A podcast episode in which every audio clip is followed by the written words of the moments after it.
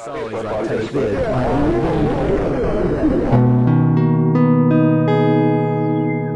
This week we're talking about the film, the James Cameron film. That's right. Yeah, yeah, yeah, yeah. Terminator. Bad James Cameron, big, big. You could, I can't really imagine a bigger, um, bigger name director like Titanic, Avatar, all this sort of stuff. True. Like it's, James Cameron is. So I could have just guessed if I was talking about a film where I wasn't sure, like, but I know it's a big classic film. Mm. Just like mm, James Cameron. I think like, you'd be yeah, right. Either got it that or um, Spielberg Yeah. or Lucas. Yeah. Or, you know, like I think those are sort of the big names around now. Anyway, Terminator is from 1984. Yeah, I think that's right. Yeah. Um, Real- the first that's thought I had watching it, because I, I, ha- like, I haven't watched either one in quite a while. There's like five now. And there's like a Yeah, series as well. well. I like, I don't remember watching either of them after the age of about like ten. Mm. Maybe I watched them when I was 11, Oh. 10. And um, I can only remember the second one mainly. Like I, th there was vague familiarities in the first one, but I must watch it when I was like eight or something. I don't know because um, I just I was like um. Anyway, as I was watching it, the main thing I was going to say is that um, I was like, damn. Now I remember the second one is way better. But then I was Yeah, like. I don't think it is though. Actually, after finishing the first one and then watching a trailer for the second one, I was like, I don't. I hope we don't watch the second one kind of for, for an episode at I all. I was like, fuck the second one. the opposite. Okay. Um, I thought watching this. So like just to build on what you said before, I think that Terminator Number Two is my childhood. It was very popular. Same, It was on the TV a lot. I think that I might have seen this once or twice. This one, Terminator, the Terminator. I think I've seen Terminator Two countless times. Like, yeah. Well, maybe I I've watched two twice. I saw. I've seen all of them. Um, I think I saw the latest one, not the latest one actually, not Genisys, but the one before that in the cinema, and that was you know bust. Yeah. but I think like you get your money's worth. I could have told a, you that before you went. Yeah, but like you get your money's worth if you go to like Greater Union or something and pay like I don't know 12 15 dollars to see a Terminator film on the big screen. I yeah, yeah. well- well That's what it's it. about these days. Yeah, yeah. it's Yeah, I think it's like because they the- can't carry the the the film can't carry itself. No, it's just green screen and just like yeah. ex- excess. It's all excess. You know, the soundtrack is huge. The explosions are huge. The effects are really good. Whereas the effects here were kind of ridiculous. There's a lot of miniatures, which I really Oh, liked. man. I liked it. Uh, yeah, I always feel like we're skipping ahead, but we don't really have to talk about it in like the order of like. Well, of the miniatures are um, at the start. Story. Well, I was going to talk about a later scene of of bad CGI Oh, there's, there's a lot of that. Yeah. when when he first removes the eyeball, Oh yeah. and it's like the view from the mirror, yeah. and the we haven't seen him. It's like a he's wax been like figure or he's been? Arnie the actor the whole. I think it was like stop motion wax Yeah, figure, and yeah. the frame rate so yeah. bad. It was terrible. Hey, because I It's thought like, were people that dumb to visual effects in the 80s that they were like, whoa. I don't know if it was that dumb, but I think that they were just so like excited to see that that it like Yeah. superseded the stupidness of it. Like I actually It was weird because I kind of liked it because it was like I liked it as well. It was like just as if they'd just made him suddenly look like oh he actually is a robot. Hmm. So they were kind of like yeah it works being as ugly as it is yeah. because it's you know like every there wasn't that much CGI in the film until that Hmm.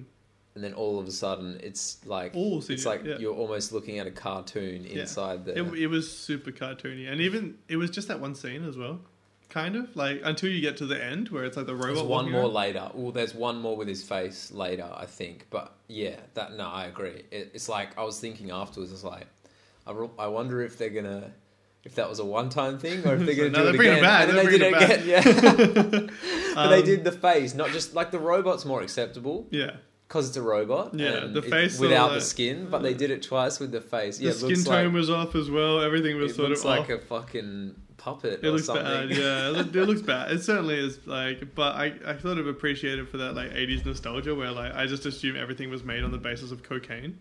So I was like, yeah, that looks lit. Yeah, let's do that. I want to. I want to just have a quick look at it. The eyeball scene. I think it's a bit late in this. Well, a lot of the movie it's happens that, in the second that. half, doesn't it? It's like Um, in her friend's house. It's before. Yeah. It's Here? No, No. It's after that. Um, but the first thing I want to bring up, I think, and like, is that if we take this one, the Terminator, and um, the film we did last week, um, Blade Runner, both of these are go, in Los Angeles around the same time. So it's 2029, the future that they're like escaping Oh. from, and Blade Runner was in 2019 or 2018. I think 20. No, but 1992 originally. Oh, but the film is Yes, 2019. Yeah, yeah, yeah. yeah. It- This yeah. this film, the future when they start is 2029, and the time period in Blade Runner that we're watching, I think, is 2018 or 2019. And I just wondered, um, that whole like LA Hollywood scene must have really hated itself, like, because just to assume that 40 years in the future it was just going to be robot murder all the time, like, you know, like. There's real culture and this. But I, I but wonder- what? it- But they're like it's not as though it's not. The story doesn't necessarily come from the LA scene. They're just making the Mm, mm. movie there. Like, Oh yeah, yeah, of course. But there are like inferences. They're they're both in Los Angeles. Um, True. I think okay. I wonder if this was sort of around the time where Silicon Valley got really big. maybe it was just a meme that like It could have been. LA was always going to be the first like dystopian. Oh yeah, like, I've certainly heard it called like. America's like exhaust pipe. Like, it's, uh, it is very car. Like, but I think that there is like I feel like these are two like big budget expressions of like a cultural anxiety around like um, technological production. Because the eighties, um, and there's sort of like two sides to the eighties in America and in Australia and stuff, where you start getting like um, you Gonna a start cut for the aggressive dog. you start um, Sorry. you start recognizing sort of like a, sort of like a schism of two cultures, two popular cultures, anyways. And one is like um, the first acceptance of like yuppie upper middle class culture as like acceptance. yeah, What like- do you mean by acceptance? By like, like uh, acceptance of it being a thing. by yeah, people. like as like a recognized sort of class, just like outside of the middle class as a whole. Like um, so suits like big like s- like um, lots of like corporate people. But aren't they just? Isn't that just like an expansion of the ruling class, kind of? So like, I- it, or is it a new class? You think? I would they're not say- like the government. I would say it's a new class. I would say it's between. I think what it is is the like bastard child of the middle class that felt themselves temporarily ashamed millionaires, sort of like um, what you have now in America with like the liberals, who are kind of very center, but they play on them being left. But they're all just like they work in the interest of like big money Yeah. and like big corporations. And so like, I think that that's like the first time you start seeing a class that is representative of that outside of the homogenous middle class. Yeah. And the other side of it um, is like this. The first time you see it, are you saying in the first time you see that is in sci- sci-fi films from the eighties? No, just historically, and I think it might be like a cultural anxiety around that sort of stuff. Like I think, um, and and within that, within that sort of movement is like yeah, technology as well. So you have this like weird sort of, um, you know, Timothy Leary and stuff come before that, and like the, the internet and all that sort of stuff. But like um, Silicon Valley actually becomes a thing. Like technology supersedes like labor. in the term- eighties. yeah, Yeah. in terms of like, um, you know, making cars and stuff. Now people are making like computers, and it's like this this sort of ex- exponential um, Like- rate of technological development. They can see that they kind of like hold all the cards in the future. They do, yeah, yeah, yeah. I think, yeah, I think that at the time, Silicon Valley was sort of like the child of the hippies. Like, I think like Woodstock Yeah. and that, yeah. Um, and so it was very utopian. But now in the '80s, you're seeing this sort of like this like uh, return of the repressed, which is like, oh, actually, this is this could be dangerous for us. Like, future could be really bad because like, you know, the whole thing about the Terminator is like created like some supercomputer computer, so it's sort of still Cold War-y. But um, like it's it's still not that original of an idea. I don't know. Yeah, it doesn't well, have to be original Is it for it to be. based A, on a book? I don't think so. No, it would just be like so- screenwriters. well then- yeah, sorry, I, because then that does make it a lot more like a product of Hollywood kind of thing Oh, than like like it's not like a book Yeah. from the. It's not like um, Not Blade Runner adaptation or based something like on that. Yeah, yeah. Electric Sheep, which is written in the forties. So I think Yeah, yeah. So maybe 40, maybe 50s. Um, a strange time, anyways. Um, I just mean like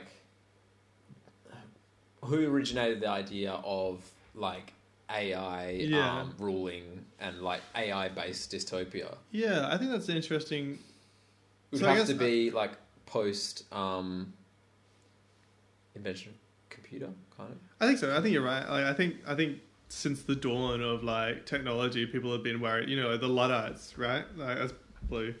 Um, the Luddites were like, oh, no, fuck, fuck machines. Um, you're taking our jobs, so they're like all just like beat up like sewing machines and looms and stuff. Like, so people have always been worried that like labor as a creative endeavor has been taken away by machines, not for their own emancipation, so they can do creative work, but because um, they just become an even lower class. So instead of um, robots being emancipatory, they're really just like they just throw people into even more poverty.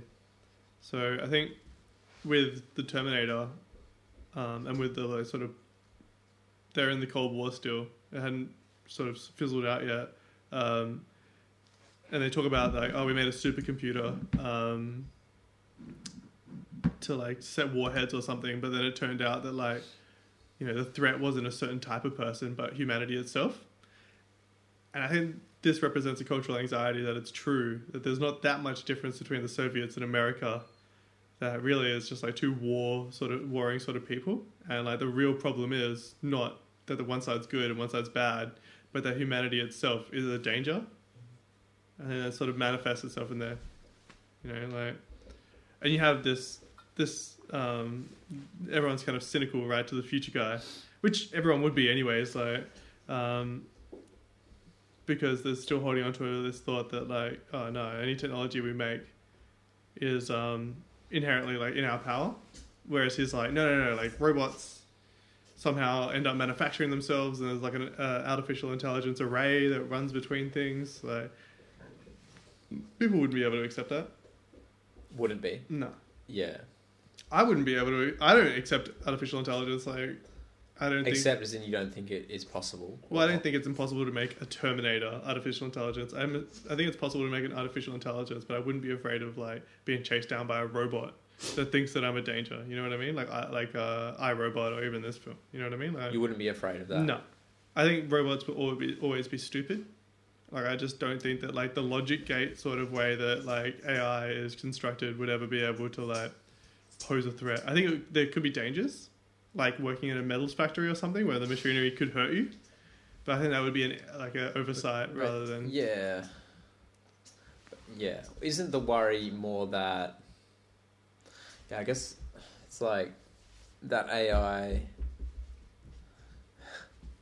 It's a weird it's a pretty deep I mean it's not that deep but it's a weird philosophical question because it's like is worried that the AI will um want to be like a god-like figure Yeah. and kill people like like in a judgment, judgment, kind of way yeah, yeah. or will it just like be dumb Yeah. and not like you know not And that not intelligent not judgment yeah but just kill us because Yeah, like it, it- has some logical reasoning that we're so it's the ultimate judgment judgment versus zero judgment, and both end in the same sort of thing, right? yeah Um, well i guess there, there would be like some programming in the logic like they would always I think they Uh, would. I Yeah, I, I think they totally would. I think But but but the whole like basis of AI is that like if you had programmed it like never in any circumstance kill a human being, yeah. if it like really actually does is AI, it'll probably be able to question its own programming. Yeah, like well- that's like because that's what we do. Yeah. that's consciousness. Yeah, Like, exactly. I think um I think yeah, there's a couple of Like different we do ways. that when we sorry we do that when we make jokes about like our reptilian brain Yeah. and our impulses and Yeah, stuff. Like that's us like Hmm. looking at our programming and be like, oh, we don't have to act as we're programmed. Yeah, or like um you know, acts that you don't think you're like that you accidentally do um is like an expression of the unconscious and you're like, oh okay, I'm not really the master of this thing, you know, like Oh, there's, yeah. there is something else that is the mind. You know what I mean? Like Yeah, yeah. yeah, So and that's what makes you human, right? Like feeling and expressing and having memories and stuff like that. Whereas like I can imagine like a computer or like a AI memories would be like um, they wouldn't they would be like files on a computer, whereas like for memory for people, I think is more like um, a crystal that has like a feeling and like a sound and like a time and all these things that are just like really just you can never look at the crystal properly. It's always distorted. But like if you like, like I think that AI, like dangerous AI, Yeah. is completely possible. Or I guess Yeah. it's more because I don't think consciousness is that amazing. Like Yeah. in the because people like you know David Chalmers. Like Yeah. so you have guys who their whole career is about consciousness Yeah. and the study of it. yeah, To me, like I get that it's a pretty interesting topic in general. yeah, but to me it's almost like just because we can like we have a memory system Mm. and we can learn from it and make like and do logic around memories to Yeah. like inform our decision making yeah. To me that it, it's not that special i guess Yeah, Like- I, I don't think I would argue. i'm just i'm not in awe of consciousness Yeah. kind of thing I don't think I would argue that consciousness is all that special. But what I would argue is being able to create a consciousness that mirrors our own would be quite hard. Because like, if you look at it from like a Not that, system, but it doesn't have to mirror our own just Yeah. it has to be able to like reason yeah, and communicate yeah, but like. and remember. I guess the problem there would be that like reason isn't always reasonable. Well, you know, like ra- like it's never ra- it's not always that rational. You know. Yeah, but yeah, but you you like if it can communicate and you could reason with it, Yeah. You know, you could almost like it'd be like the classic like you psychoanalyze it and then it just blows up because it's like Yeah. you reach a Yeah, point of like of like, logical um, in, in, inconsistency that humans can Yeah. happily deal with. Uh, it uh, that logical paradox Maybe it'll come to that where it's like psychiatrists like I have to save us from AI because they yeah, just think like it's totally possible. I think they break like them down and then they just explode. I think that I think you're right in saying that like people can live in a contradictory fashion. Like that's that's a very person thing to do. Well, and, and you can make them aware of that, and they'll be like, "Yeah, true," but and keep on Yeah. doing it. Like, whereas For instance, it's um, it's kind of an archetypal thing that when like a robot Yeah, becomes aware of it's just something like, like, that, it "Ah, just like, cannot compute. it just yeah, blows up. Yeah, yeah. Yeah. I think I totally right. Um, I think that um, you know a good example of that is like with iPhones. Um, the cobalt for iPhones is like mined by like children in the Congo by like militias. Um, and then like Apple comes out and says like our operating systems slow down within like two years of production, and then they go away until like and then you throw them away, and they go to some like e-waste place in China, and like people have to deal with the tiny like minutiae of that. The, the person in the middle knows both these things and is still just like fuck yeah, new iPhone. So you can live in a contradictory state where you know that like things are bad yeah. and you shouldn't do it, but you do it because it's also quite um, satisfying. Uh, and like the value, like, and this sounds pretty bad, but I think I don't know the- if it, but I don't know if people like that do it because it's satisfying. I just think they're able to ignore like certain parts of their. just, yeah, I, I think I think it, there's either like a repression or an unconscious aspect of disavow to it, certainly. Um, but I think that like the the labor value is inherent in that person, like not recognizing but knowing that like this thing is like you know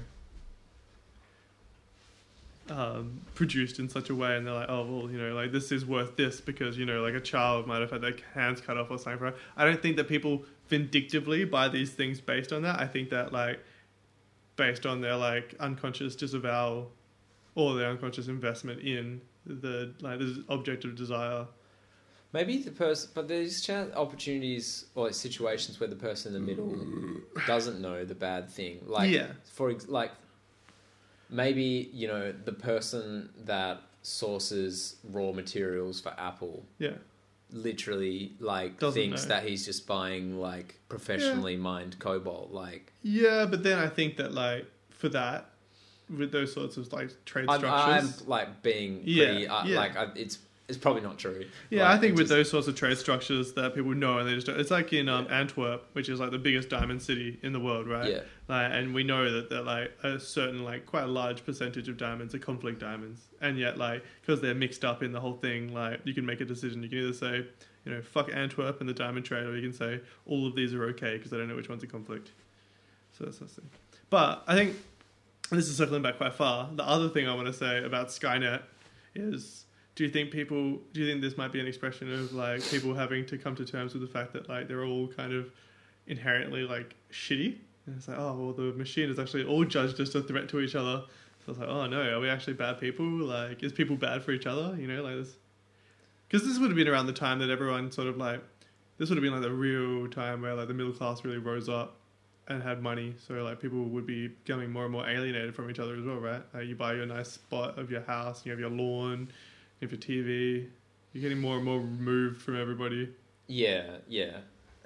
Yeah, I guess I'm not that familiar. It's hard to know the general vibe of, you know, the average person in America in the 80s. early 80s kind of thing. I just, it's, I guess, and I'm less familiar with that period because I, like, I'm, you know, I'm not a historian, but I do know most about the 60s and 70s because my history comes from music and Jimi Hendrix and stuff. So, So it's like, I I'm don't know more- much about the 80s. I i'm more like 80s 90s 2000s so yeah, yeah, well then, yeah, that's your domain. yeah. um but yeah i don't know like because um i think Well, yeah, no, but I, I guess I was going to say that, linking on that, is because um, that book I read, that green one, uh, it doesn't matter, but um, the i see that Surveillance Valley one, um, Oh, Military cool. History of the Internet, Damn. it's a really good book. Um, but that kind of starts in, I think, the 50s. So whenever. Um,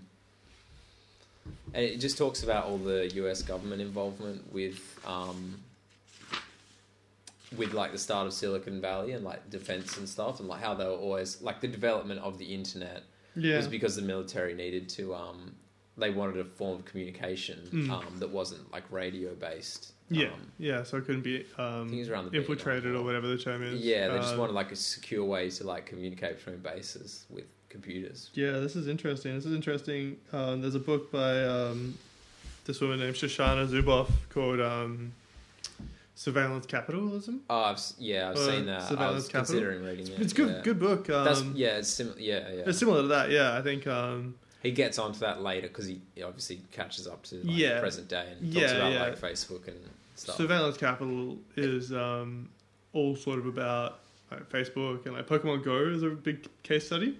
Because it's yeah. like um, people don't know that like they're just like being taken to like cafes and like all that sort of stuff like but because if the i don't know i don't know if this is the case or not but like lures and pokemon stops or boss levels or whatever the fuck is on pokemon go can take people to like public spots where food and drink is available and it seems like those places are usually like the bosses and stuff are usually at those places and um, uh, Zuboff calls it like the lure or something. There is like a because the company Niantic that made Google uh, made um, Pokemon Go is owned by Google.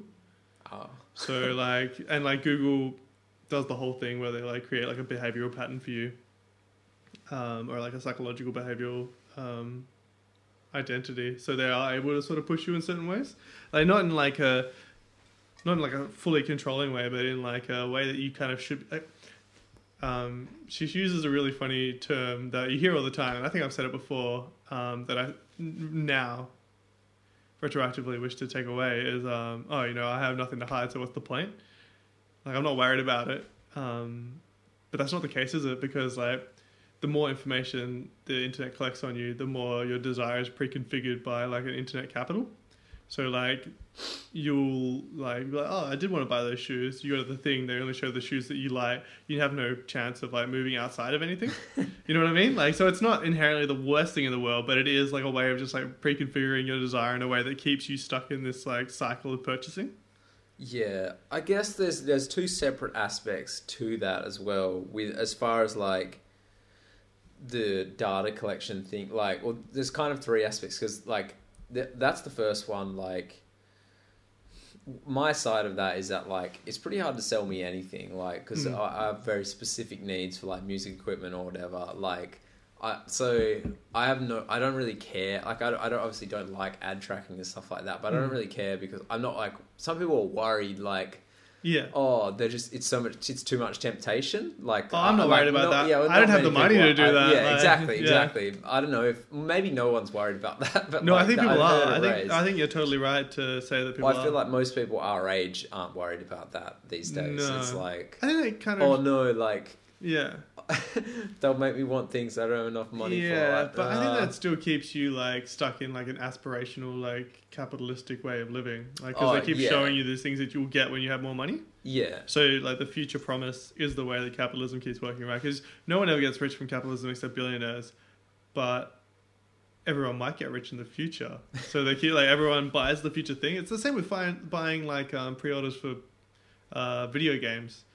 They, they're like, oh, this is coming out this year, and you pay a hundred bucks. Then you get it, and it's like, oh, this is part one of three that we're going to be releasing. Each one's going to be Yeah, hundred bucks. yeah, Like, what the fuck? Like, Wait, I want to come back to this. Yeah. Um, because I was I've been having some very anti-capitalist arguments in my head this week. I mean, I, like obviously, you know me, like I love criticizing that.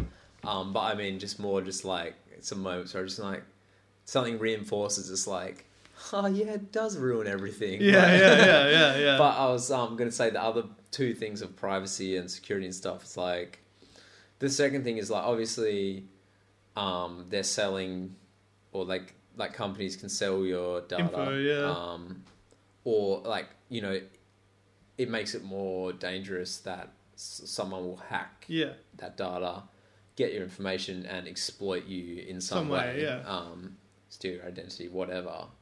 But then the third thing I was thinking about is like, it's kind of a, it's it's pretty dystopian, but I, like, if you know wealth inequality like continues massively, and then there's this huge like lower class, like Yeah. insane law in every country. Yeah. It's kind of like your privacy it, it like it actually has monetary value Yeah. and Oh, yeah. that's what people don't realize in that like if we all band together in not giving it out Yeah. easily then we increase the value of it Yeah. and like you know you can actually Yeah, like you- minimize a little bit of that wealth gap because Yeah. it's like Exactly, or you can like stop so much money going to the corporations that get more and more wealthy, which is yeah, Yeah. the same thing. Um, yeah, I totally agree. I think because um, done studies where they'll um people will be walking past and um I think Google might have done the study actually but they'll offer them five dollars for I think to take their picture yeah, um but then they and obviously with most people Facebook they have it. the picture for free, right? Like, yeah, well, how- most yeah. people took. Yeah, but I'm saying most people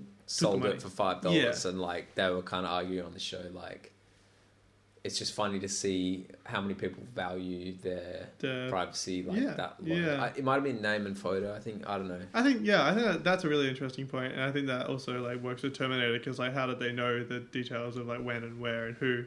You know, they kind of have it on there. Like they have to go through like four or five Sarah Connors or something before they get to the right one, but like they know the time and all that sort of stuff. So the information obviously has been indexed somewhere already.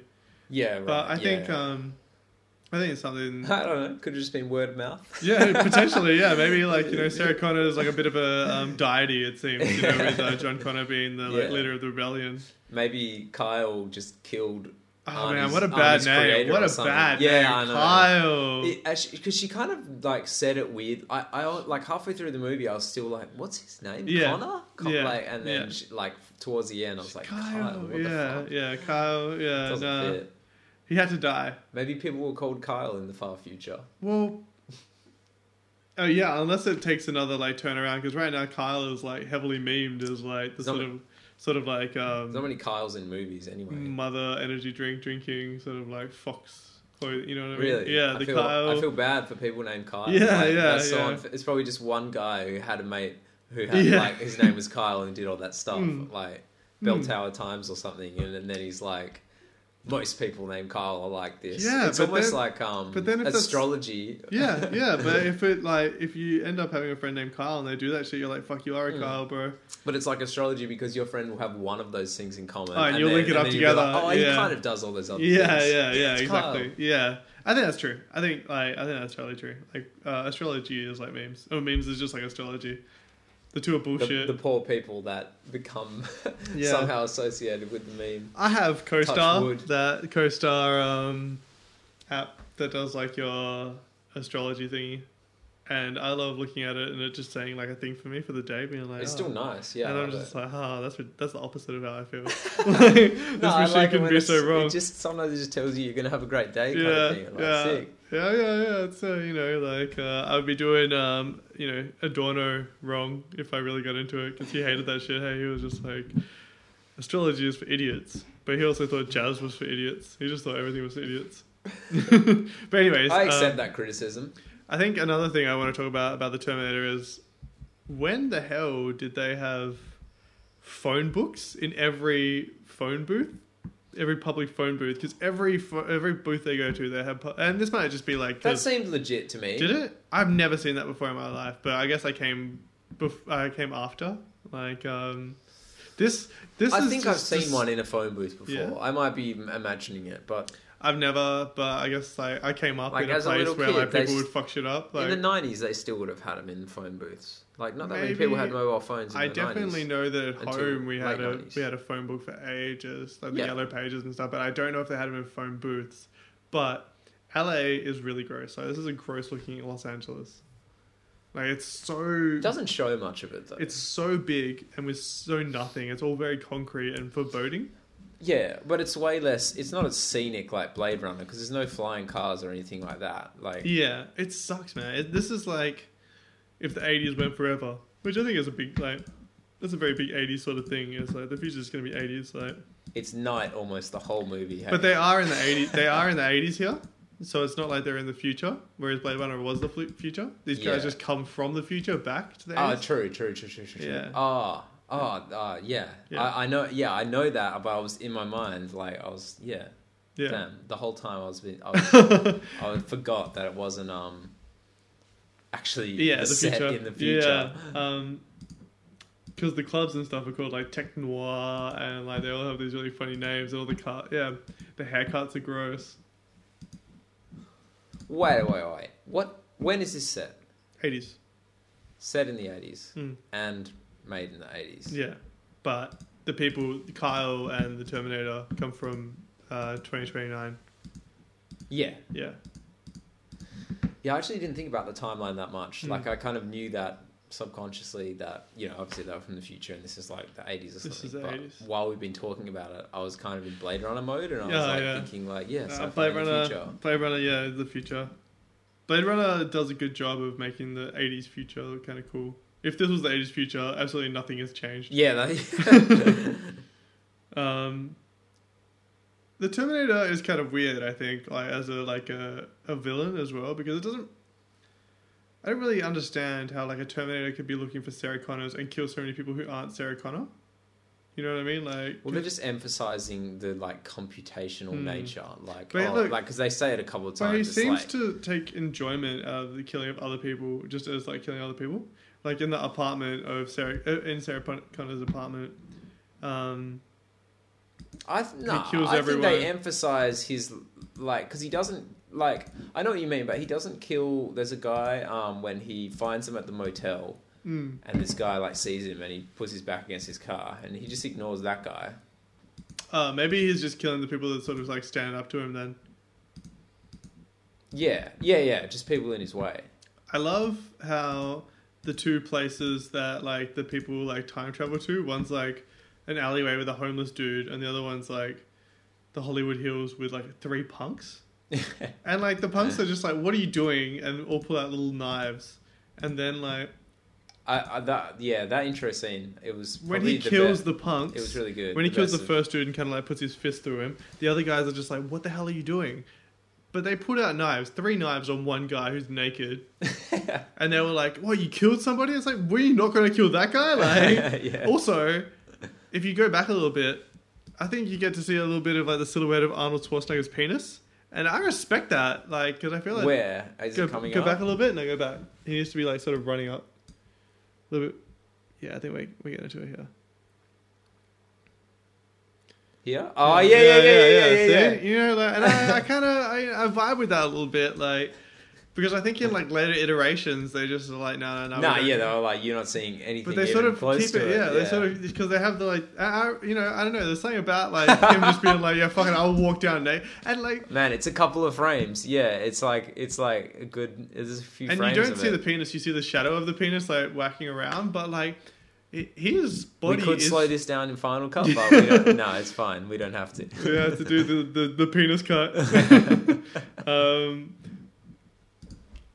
his his like, I think the other thing about this movie is just like, what the fuck is Arnold Schwarzenegger? Like, looking at his body naked is crazy. Like that, a human body could just be that muscly, and he's Yeah. he's completely hairless as well. Like he doesn't really look like a person. I think it was really good casting for this because he doesn't. Yeah. Well, like- what was he in before this, if anything? Uh, the Running Man. Which so he was in action films. Yeah, Yeah. Okay. that's the first film where he says, "I'll be back." Ah. Yeah, I don't think he even says. Does he say "I'll be back"? in does say it in this. I Yeah. didn't know that that was a Yeah, that's like his Wait, catchphrase. How is he allowed to have? He's an actor. How it's a different character in the the that's- eighties, bro? The eighties. I don't like it at all. It makes him so much more cheesy. Yeah, I think he's He, all of his. what? So he gets to say, "I'll be back," even though he's playing a different character. To be fair, That's the stupidest thing I've in ever both of heard. those films, his characters could have been back. So it could be just be like a Just coincidence. maybe. But or then- just like, yeah, they did it. In the second funny. one, in Terminator Two, "I'll be back" is when it comes in as oh that's Terminator's thing. So that's and then like I think in other films he's done it as well, like Yeah. where he's done cameos and stuff. So he is certainly like, but bit of a meme. I- and you wonder whether or not it's just like almost like not even like Arnold Schwarzenegger the character, but Arnold Schwarzenegger the actor being like, I'm gonna be on your screens all the time. It's like, I'm gonna be back, I'm gonna be back, I'm gonna be back. Like, um, because it's sort of like Dolph Lundgren. They sort of came around the same time, right? Um, two sort of like Eastern European dudes. They're just like muscle bound, and like don't really have any acting. Like, you ever seen that Keanu Reeves film Johnny Mnemonic? No. It's, shit, of it. garbage film where like people put like, like it. memory in their head, like USBs and stuff, and, and they're like sort of, um, they're like information traders, sort of like or information mules, so they keep in their mind. Whatever. and Dolph Lundgren's in that, and he plays quite a similar character to any Arnold Schwarzenegger character. Like, I think the eighties was like peak action film. Yeah. Like, but Yeah, like yeah. action, not even for this. Like, it's not even real action. It seems. It, I don't know. There's something very strange about it. It's like this manufactured sort of like. Obviously, it's manufactured, but like everything is a chase scene. Even if it's in a car, if it's down the road, if it's in the club, everyone's always running after somebody. You never I guess catch it's the just person. like pop music, Hmm. like matured at a similar time and like in the formulaic kind of approach. So Oh, like yeah. MTV and just all that stuff. Like I think. so, it- like you know, the, in the eighties, the action film formula Yeah. was pretty established. Yeah. Like we'll have a chase scene, we'll have some guns. yeah, Um, but we like, might have some like explosions. Um, yeah, a- and also the structure of a film. It, I don't know all the parts, but Yeah. you know what I'm like. Yeah, you have yeah. an introduction. it would be um, formalized. You meet the right? characters. Yeah, You learn the plot. Um, I think that's true, yeah, I think you're climax, Resolution. Yeah. like, yeah. it's it's totally fine. When he impersonates Yeah. Sarah's mum, Yeah, Well, they foreshadowed that because he did a voice impersonation earlier on? I just thought that was a good point, Yeah. like because we knew what was going on before it flashes to the scene of, um, oh yeah, it is him impersonating, Yeah. um, because so, he impersonated someone else a bit earlier. I think it and, was like, of her housemates or something like that. I don't yeah, oh Yeah. mate, yeah, maybe, yeah. I know what you're talking about though. Yeah, yeah. Anyway, I was like, I remember thinking like, oh, that was well done because it was kind of like most people would have been like, oh, it's gonna be him, like, Yeah. because she's kind of like looks a bit confused on the phone. Yeah, yeah. She was definitely like something subtle. was off, but I don't know what. Yeah. yeah, yeah. No, I think that's good. I think um, I think maybe that opens up to a bigger thing, which is the soundtrack. What did Oh, you think about this? I had some notes on that. Look, um, It was very 80s, like synth yeah, soundtrack. but there are films from the '80s with way better soundtracks. Like, just because I feel like Have a taste of that. It's interesting. Hmm, that's I, that's um, I like it. Oh, very, that's cool. Very pale. I like it. Um, I feel like there's a tendency to forgive stuff for sounding shit from the 80s when it the, oh it was the 80s but like it was particularly bad um It was bad, in- yeah. there was a chase scene where it was like a drum machine and like Yeah. a, some sort of synth sequence it's like did it did it it's- it and it's like really a, bad stuff. it's like a game boy game kind of sound um and i was like what the fuck like who was Uh, this person There's so, only so much forgiveness. um, that was in the the motel chase scene. I wrote most ridiculous '80s music I've ever heard. um, and then yeah, we already talked about the CGI. Um, I thought the sex scene was kind of funny. It was very The that was very 80s. It was terrible. like yeah, it was I very hated the typical sex scene, like- glorified sex scene. I thought it was. I think yeah. I think well, are there any like I've never really seen any that are that good in in films? I think we should talk about the sex scene. I think that's an interesting point of departure. other than it being bad, like what do Other than it being add? bad. Okay, so um, I have a couple of different points. So the first thing is like, and Sarah Connor makes reference to this at the very end, is that like we only spent a couple of hours together, but it was like the first time I felt love or whatever. But like, so Kyle was sent back in time by Sarah Connor's son to protect Sarah Connor, not knowing that he was also the father of um, John Connor. Did John Connor know?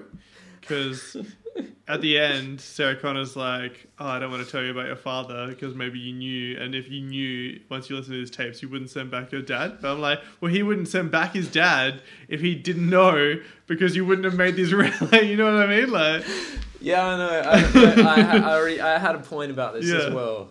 I, I think I like it. I it's like almost the- like telling a kid that Santa's not real. Like when I you like- when you look at the obviously anything with time travel is going to have plot holes Hmm. because of like the philosophical issues with the concept of time travel. yeah. And I almost like it's like I don't want to question it because yeah, it's it's like Well, I think oh, it's true. I think like- she, I think he must have known. He must have listened to those records, right? So he must have known, but Kyle didn't know. So John Connor was like, "Kyle, you have to be the one to go." I reckon that was the case. But Carl didn't know that he yeah, was he son. was the one. No, Kyle didn't know that he was the father, but John Connor would have known because Yeah. if it didn't happen, John Connor would have been born, and she, um, Sarah Connor wouldn't have made those rec- those messages saying, "I don't want to tell you because it Wait, wait, wait. Kyle says, "I've loved you since when?" He says, "I've it." loved you Since since." your since your son was talking about you or saying like he like because John Okay. Connor definitely talked about Sarah Connor before, but I don't think Kyle knew that he was going to be the father. At least they are self-aware of the of the kind of I think they sewed like, it up good. inconsistency. You, I don't think they sewed it up that good because um because how obvious the sewing up was because they had a scene dedicated to it. The scene with her in the jeep um Yeah. at the Mexican Yeah, or yeah. South American like um yeah, gas station. gas station. Um, it's yeah. So because John sent Carl back in time to make sure John was conceived. Yeah, I said so. It's a strange take on determinism. yeah, yeah. It, it, that's true. Um, Yeah, that- it was. It seemed like a really half-assed, like band-aid attempt because they like got to the end of the film. and They're like, okay, people are going to be like, wait a minute, what the fuck? Yeah, Like, and yeah. then so they and so she gives an explanation Yeah. in her um microphone voice or recorder whatever it thing. is. Yeah, and she's like, "Yeah, you could drive a person crazy." It's, it's like telling the audience, like, "Don't think about it too much," because yeah, uh, oh yeah, yeah, yeah. made It's it's, it's wouldn't- a it's not the best tie up, but it certainly like ties it up. Um, yeah, if you don't think about it, like I think you know like the other thing is like I don't think you get pregnant the first time you have sex. well, you don't think it's possible. I think it's entirely possible, but like Wait, no, but it was, who? It's not the first time she's had sex. With First time Kyle, he's though. had sex. No, it's the first time they have sex together, right? And then they just get pregnant. But I think What, I think you don't it think it's possible for someone to get someone pregnant the first time? Do you they think it's sex? possible? I don't. Yeah, I why don't, not? I, don't- I guess so. I don't know. Like, but um, you know, I, be- I believe the other way because I don't want to believe it in my real life. But that's that's another story. Um, but uh, um, I just like I like the idea that like yeah the the the past is already written. So like John Connor knew that it could happen again. Does that does that mean that when John Connor listened to the tapes from Sarah Connor from his mother that he knew that Kyle was the father, so he was like, "You have to go back," because he would know that they were going to get together. So it's basically just chicken, chicken or the egg, isn't it? Yeah. Well, I think, I think what you said before about determinism is correct. Like it's like this has to happen, and this because this will happen is a contingent aspect of it, or whatever, you know. Or uh, I'm just trying to. I'm trying to. fig- I'm trying to make up a way for it to make more sense in my mind. I think Because like then I'll I'll appre- I want to appreciate the film a bit more. I don't think, and this goes back to like Uh, think well, at the same time though, you're allowed to write. You're allowed like there's you you can make a story and a film. It doesn't have to be perfectly logically consistent, not even all, though not at all, every other part of it is. not at all. Yeah, I, I would I hate the um, I'm a big anti like um logic fan of like you know those YouTubers and stuff. There's like yeah, when they're like 50 this, points where this point didn't make sense. Yeah, I'm just like- yeah, yeah, yeah. Like it's a film. What do you want? Like, Yeah, uh, exactly, yeah. Like if you want reality, then you've got it. Like Hmm. yeah, And you also, you don't have that. That's why you have a recourse to like point out the errors in film because your reality is so like. oh, so you know, it like- stems from I think that they're like they have no control. Like they realize that there is like no real control over the like symbolic it's like imaginary a, of their a fight against absurdity or something, and own. Yeah, like, yeah, exactly. like, yeah, everything should make perfect sense. yeah, exactly. It's a it's a very hysterical sort of uh, position to take, but um. Yeah, I think that especially when it comes to time travel, the less you think about it, the better. It's because it's such a. No, but there are there are logical ways to think about it. I think traveling back in time makes a lot more sense. You could never travel forward in time, could you? Like, because you wouldn't. The, the future isn't predetermined. Like, so you wouldn't know where you're going to end up. Maybe it is. I don't know. Yeah, potentially, but like, I, I like that's what I'm saying. Well, there's nothing illogical about just thinking of being here and then being in the future or in the past. yeah, that's true. It's only those like the only like they purposely base the whole story around the um Big loops. illogical like chicken or egg Mm. kind of time travel thing. It's Mm. like so a boy sent his dad back in time to save his mum so that he would be born. By the person that he sent back in time. Yeah. Yeah. Like Well, I think it also. like so how did they get you know it's like it's impossible for that loop to start i Yeah. guess Yeah, is- yeah. Well, unless yeah. it's already happened. You know what I mean? you Like, it know, i to- mean like that it's a it's a loop Yeah. but there's no logical timeline where the story could be the first of yeah, yeah. I think if you think of it as a loop, then yeah, it's just forever, right? Like just a circle. But I think of it as like just this one time it happened, like, and that was it. But even then, it But it makes a loop. I know because it makes time. a loop. Yeah, I know, I know. It's impossible to escape. Like, and how much i'm I just think, thinking that you can't enter that loop if you're the logical timeline and you're coming towards the time when that loop can occur and so in that timeline well okay first person sarah Mm. Okay, unless well, no, you and not even if like parallel universes. No, I think it's always a thing, loop. You couldn't jump across to that Yeah. because it would have to begin in one of them to begin. No, I, I, I, So I, I totally to agree with you. I think that it's always going to be a loop. Yeah, I think that's The, the, loop is the loop is Sarah, Yeah, John, Kyle, like And then forever, yeah. And but I think in terms of transfer of information, Yeah, I think that what Terminator does is assume the loop and just extend it to like Terminator number five, and just go back around. You know what I mean? So like, it's it, it exists in its own Terminator logic. You know what I mean? Like it, it, only exists within its like um, Yeah. sequels. Like, there had to be sequels for it to keep going. You know what I mean? Like because I can't.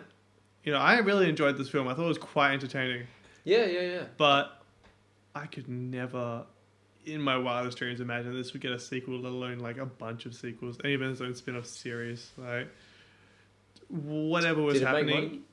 I have no idea, but whatever was happening in the the nerd culture of the mid '80s just picked up. You know, maybe it was Star Trek and all sorts of stuff was going on then. So like. Maybe there's a really I don't know.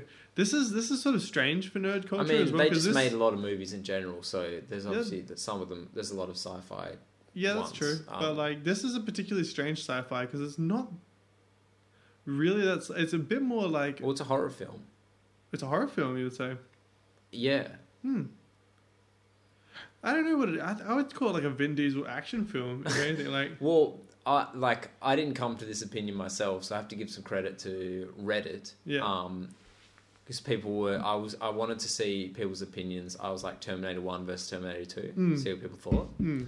And people were saying on that they say Terminator One is a horror film, whereas Terminator Two is an action film. Um, Why which is- is why like it has the- different opinions What's the what's the defining aspect of the horror of? because um, Terminator Arnold is like a zombie. Basically, That's this true, was yeah. actually the main top, the main final topic I want to talk about. Actually, I think yeah okay yeah Um, go for it. I think like that's- just the archetypal and i was reading up on like where zombies come from Yeah, in yeah. literature Yeah. and ghosts and stuff yeah yeah I'm I'm I'm, I'm super keen to talk about that. well because like it's like the haunting like he's unkillable for Yeah. most of the film and when you think you've killed him he comes, back, back to life. and yeah, because he's not he's not alive like he's undead like um so you can't kill so him. yeah, and like he's very unkillable and, Yeah. like they you know they make that pretty explicit yeah. i don't know you probably know but like do you think that's like is that any way connected to and i think it's macbeth the macbeth thing of the washing of the blood off the Yeah. hands is that macbeth Yeah, yeah. Um, well, I guess like with Macbeth, you know, it's like um, you have to avenge me, son. Right? Like there's like the ghost that's always like following him around. Like is is it in the macbeth when she can't get the blood off her hands um no, is that a so. different? Maybe. It's Shakespeare something. I don't. Shakespeare? I don't know Okay, if it's. Macbeth or Othello. Someone kills someone, and they they're, the they're washing. hands. There's That's like a whole scene about them washing their hands. It could be constantly 'cause they Macbeth. Macbeth seems to be like the bigger one used, but um, I don't know. I don't even know if that's a connection. It was just it kind no, of came could, to mind. it certainly could be. when I was thinking of like not being able to get rid of things. Yeah, yeah, I think- like I think the, um, you know what the unkillable Terminator. yeah, the the, the me of. ghost, the zombie, the robot, whatever it might be. Um, I think that's totally true. I think that like the idea of this thing that just keeps on like following you, um, and it's it's happening Yeah. even like as recently as like I think it was 2016. It follows that Australian horror film came out. I think it was about STDs. Oh, Um, but it was like these people get this. Um, they have sex and then uh, someone this sort of like zombie monster thing follows them, and it never. It's not. It doesn't. It moves really slowly, but it just constantly follows them forever. And then it ends up killing them, and you know it passes on. Blah blah blah. So there is this like this worry that like, and I, I you know it could be repression. It could be anything. It could be the guilt of something. Like this just keeps on chasing you and chasing you and chasing you. Like this thing that's repressed. Yeah, well, I, yeah. This I didn't find much. I didn't look for long, but I was trying to find kind of more the um, psychoanalysis side of the concept of like zombies and ghosts and and haunting and think- stuff like that. Like I didn't, I didn't. I was kind of looking into Yeah. mythology and stuff, like Yeah. to see like what's the origin of that idea. Was it Yeah. based around? I like, think um, and if it's based around a psychological haunting. I think it if would it's be, based around like more like extra, extraterrestrial stuff, like it's probably both. Like I think there's like probably a bunch of different connections you could make to it. I think that um, uh, Zizek makes a point about um, zombies as like pure drive, like um, instead of like we're like people of des- we're like beings of desire or like subjects of desire, right? So we constantly are looking for the thing that will satisfy us. We constantly keep mistaking the object cause of our desire for the object of desire, so we can kind of Yeah. get it, and then we're like, "This isn't good." We'll get the next thing. That's not good. So it's kind of that. Um, whereas like the object of the drive is um, to just keep doing the same thing and get the small satisfaction from it okay, um, like addiction, I guess. And the zombie is like pure drive because it's just like all it wants is brains. Doesn't matter where it gets them, doesn't matter when it gets them, doesn't matter if it gets them. When it gets the brains, it wants the next brains. You know, there's no at no point would the object of desire ever be satisfactory. Like so, it's constantly getting the same thing. hmm What it, I don't know what it really wants. Who knows? Life, death, probably death. I don't know. But um, yeah, the zombie is like pure drive. Like it's constantly just like circling around the object of desire. I mean, I guess you could argue that they're just survivalist. Like they maybe they need. Yeah, yeah. I mean, like, but it is contradictory because they're supposedly not killable in that way. Like you know, yeah, yeah. You got to cut off the head. You know, you got to cut yeah, off the brain. like, or whatever. obliterate them into their Yeah, subatomic particles. explode, yeah. Even even in films we see like where Yeah, that they break it down that far, and then the the or it happens in actually Terminator Two. We got like it shows how um liquid metal man. yeah liquid Yeah. metal, and he goes through the jail bars, Yeah. and it's just like that's kind of in your mind. You're like, oh, so like it. That's kind of it opens you up to the idea of like. If I break him down, like, and separate all the atoms, he'll just come back, like, because he knows how to like reassemble the atoms, kind of thing. Well, there's like there's just like pure drive to get what it wants.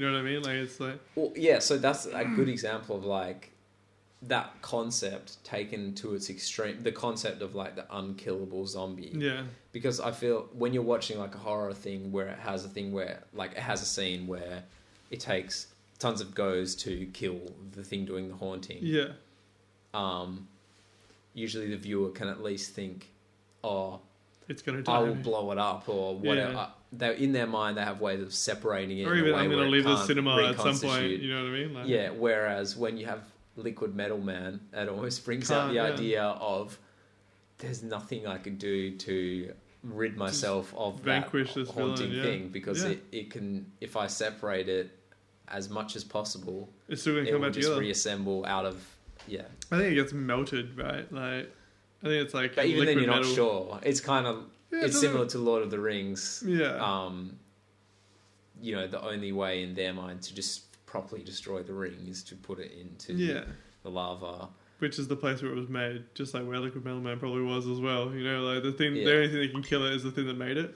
Yeah, I mean, I haven't watched Terminator 2 in ages, but Yeah. in my mind, I'm imagine. I feel like when I watched the melting part, I was still thinking he could just he could he might come back from this one too. You know, yeah, you know? well, I think the Terminator and the Liquid Metal Man like get melted together or something, and it's like the big, the first time that like the Terminator becomes like on the side of John Connor.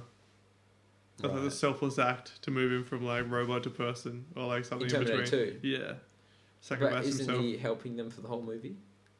Yeah, but like it's it's still sort of like that robotic notion of just like I'm helping you because my programming. Whereas oh, like I Oh, okay, will kill okay, myself okay.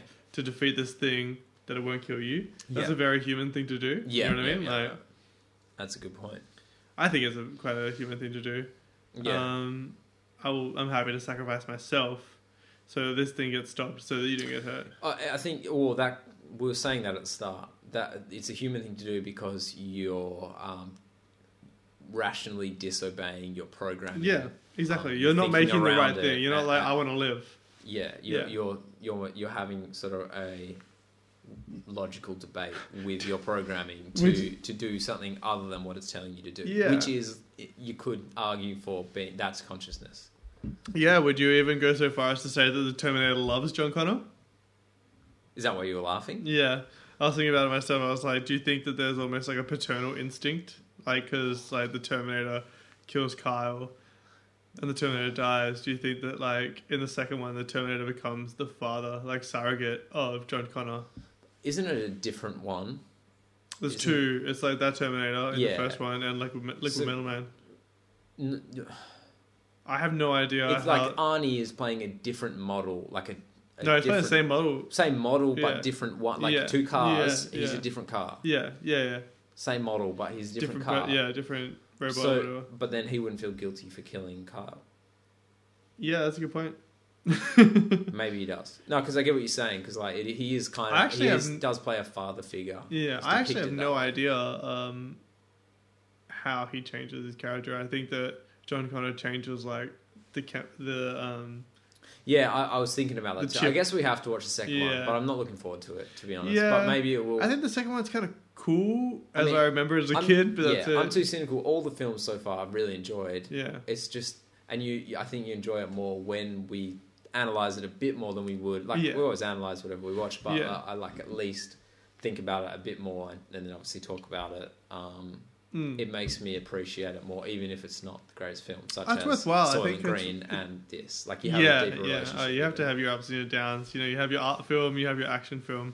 Um, but I think they're both like, um, regardless of whether or not they're like, you know, the Brazil sort of, um, you know, history, almost like historical cinema, like art. We went out really hard because we we did THX in Brazil, Yeah, and I- now I'm realizing they're kind of They're- a bit of a pinnacle, they're and big now I'm going to be chasing that high. There's still other ones like that. I think they're both worthwhile, like going like high and low, but they still sort of express something that was happening in the culture at the time. Yeah, I something think- unique. Yeah, Yeah, yeah, yeah, exactly. Or they were the like film. yeah. diagnosing like uh, a certain experience that was happening at the time for people.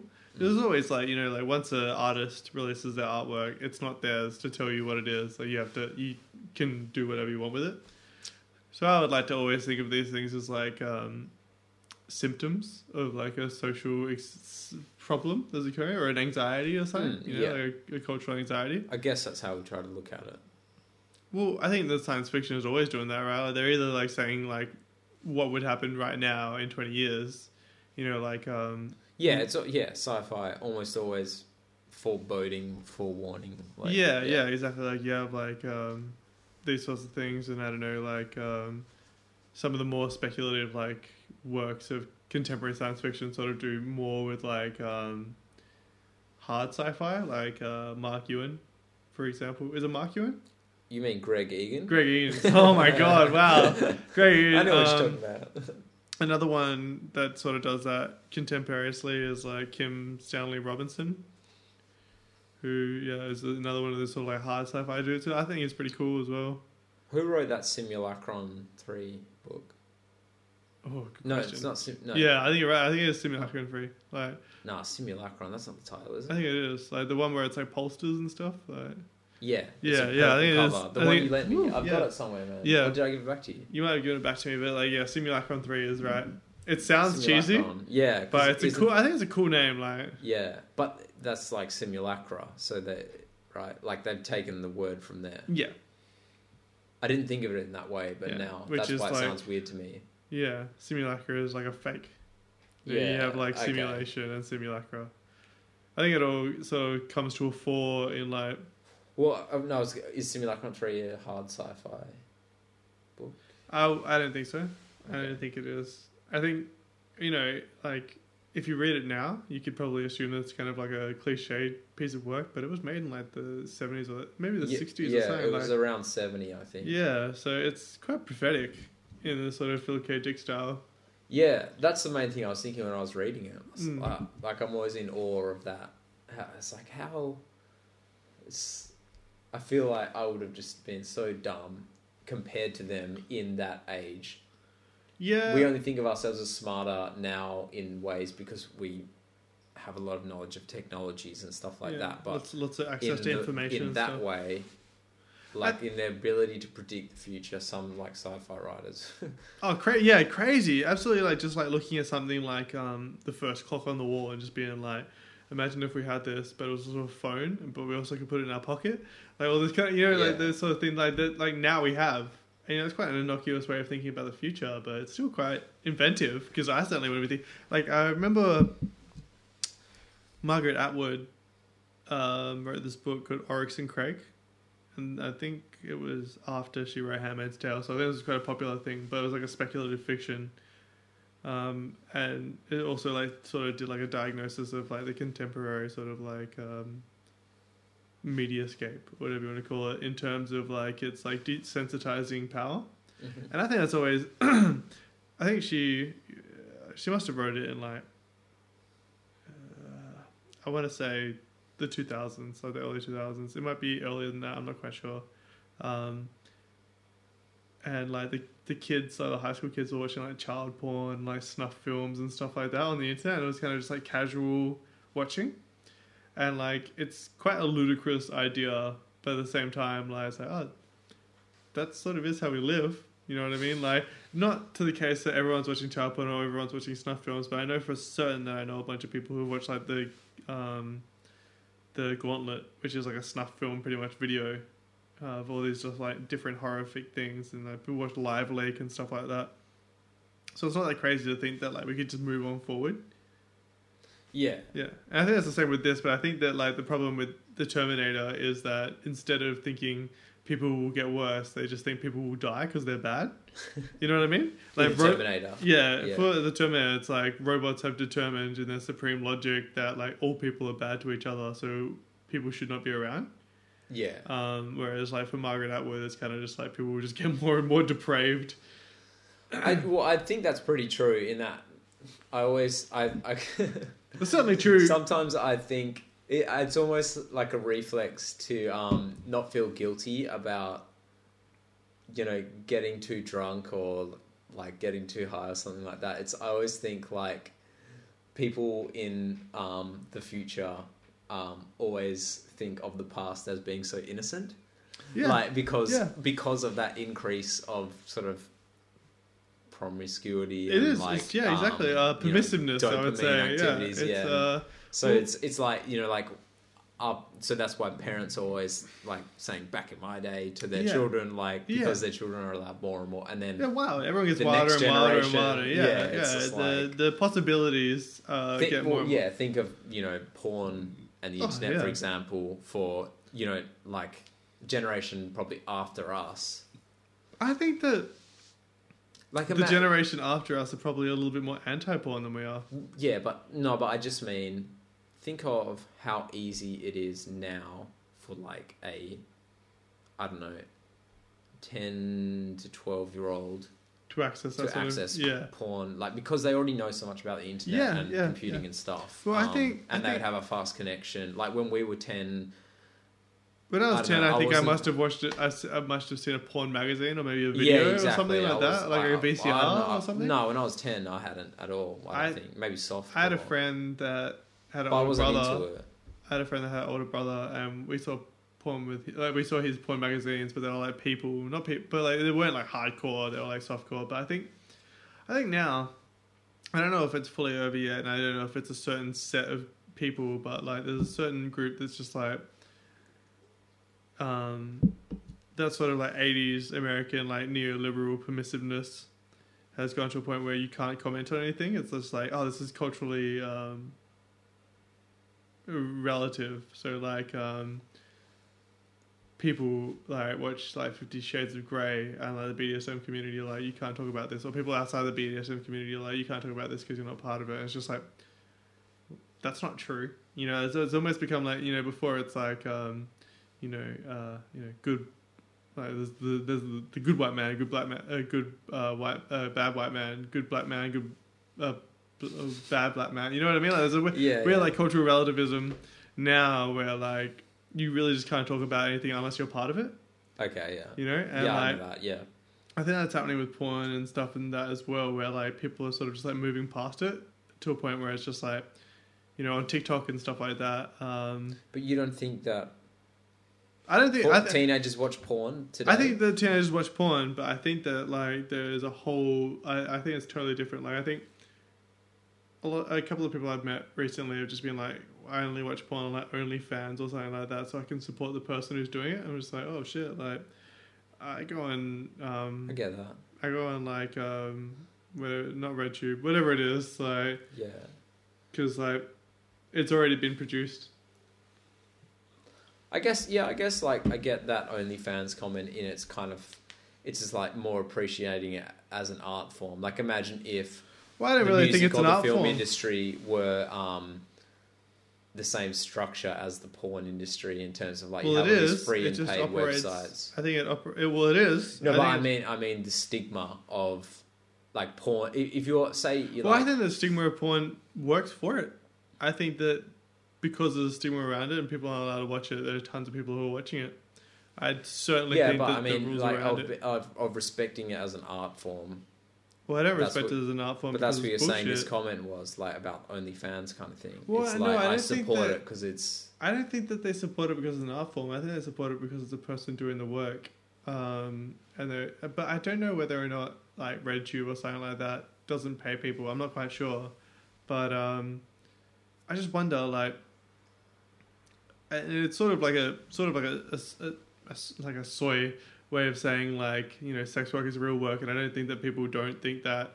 I just think that like whether or not um, the like the appeal to like instrumentalizing your body as a form of capital is the movement like because like uh, with the sexual revolution there was absolutely no real problems around the sexual revolution with capitalism coinciding with it and i think that those two things work together really well and not to not to say that like regular labor isn't like um instrumentalizing your body in the form of labor as well but i wonder whether or not sexual labor is the same as labor in its uh, traditional terms. I yeah. Do you, do you know what I mean? Like, I, it's it's I do, and it's a. I guess it's probably a pretty contentious topic as well. Um, Yeah, I- I probably- think it- I think I agree with what you're saying. It is something people tend to get. Um, it's a contentious, it, and it should be a contentious topic. It's it's quite a contentious. Like, a, I think that like you know, if you talk about sex, people are going to be feeling types of ways about it. I feel like it, it, but even the point you're trying to make is hard to make in our cultural environment, even because there are certain people that would um already be upset with what you said. Um, Yeah, I just bringing that sort of argument like outside of like no, just saying no to yes. Yeah, I think that you're right. I think you're right. But I Um, think that that's like that's some like superstitious baby brain bullshit. Like if you can't stand someone saying no to your like, perm- like to your like accepted yes of everything, then like you have no stance. You just say yes to everything. yeah, Like, yeah, yeah. You know what I mean? Like you don't believe in anything. You don't care about anything. You're just like yes, everyone should do everything. So, well, then like, why would anyone do anything? You know what I mean? Like if you think everyone should do anything, then like As in, everything is permissible. yeah, Yeah. then like obviously you think that like what's the point Yeah, of so anything as well? be. Yeah, that's like there's got to be a limit somewhere, well or we'll just kill each there other. has to. Well, Like- you know, there's a limit. Yeah. Anyone who says that sort of stuff knows there lim- there's a limit. They just talk shit. But they're saying it's after porn, I think or I think- somewhere somewhere in the middle of where porn gets exploitative. you know Yeah, what I mean? Like have- yeah, like yeah, okay, spectrum, yeah, it's yeah, Like there's think- a point where porn is an art and a legitimate like, yeah. career, and then there's a point where it's dirty, like, and it, it's a bit. Well, I guess it's a bit more associated with crime and Yeah, yeah, trafficking and stuff like that, than yeah. any other profession. Yeah, and I think you know if it's an OnlyFans thing where they do drugs and crime, would that change things? I don't know, but I think um, Well, you come back to capitalism ruins everything. Yeah, Which, yeah, OnlyFans, good, like good on paper and like good start, but yeah, might get ruined by money. yeah. Um, well, I think just I think this has. I actually think this has something to do with Terminator in a funny way. Um, I don't think it was OnlyFans, but there was like a campsite. um, and a lot of the cam stars or um, performers on the site were getting really angry because one of the really high performing cams was just like a 3D rendered sort of like uh, anime babe or hentai babe doing the same thing as they were doing. They were really angry about it, and although I can understand the the the ethic around it, like you're taking money away from me, of course, like you know the, sort of capitalist attitude. Um, I don't necessarily see what the viewer of the cam girl would like differentiate between a real girl, cam girl and like uh, anime babe. You know, like I don't see why they uh, why the real person would have any more purchase over an anime babe. If anything, the anime babe is the next thing. Like you want to move up to that to see like, oh, she has wings or some shit. You know what I mean? Like Yeah, it- it's sort of um, so you have you already like you already have your imaginary and your fantasy, right? So like the fantasy is like you know I see this woman through the frame. I don't have to be part of this sexual relationship. Like I get my pleasure through them doing this thing. the other, um, and then you have this this three D render, which uh, people control obviously, but maybe they just let the code do what it wants.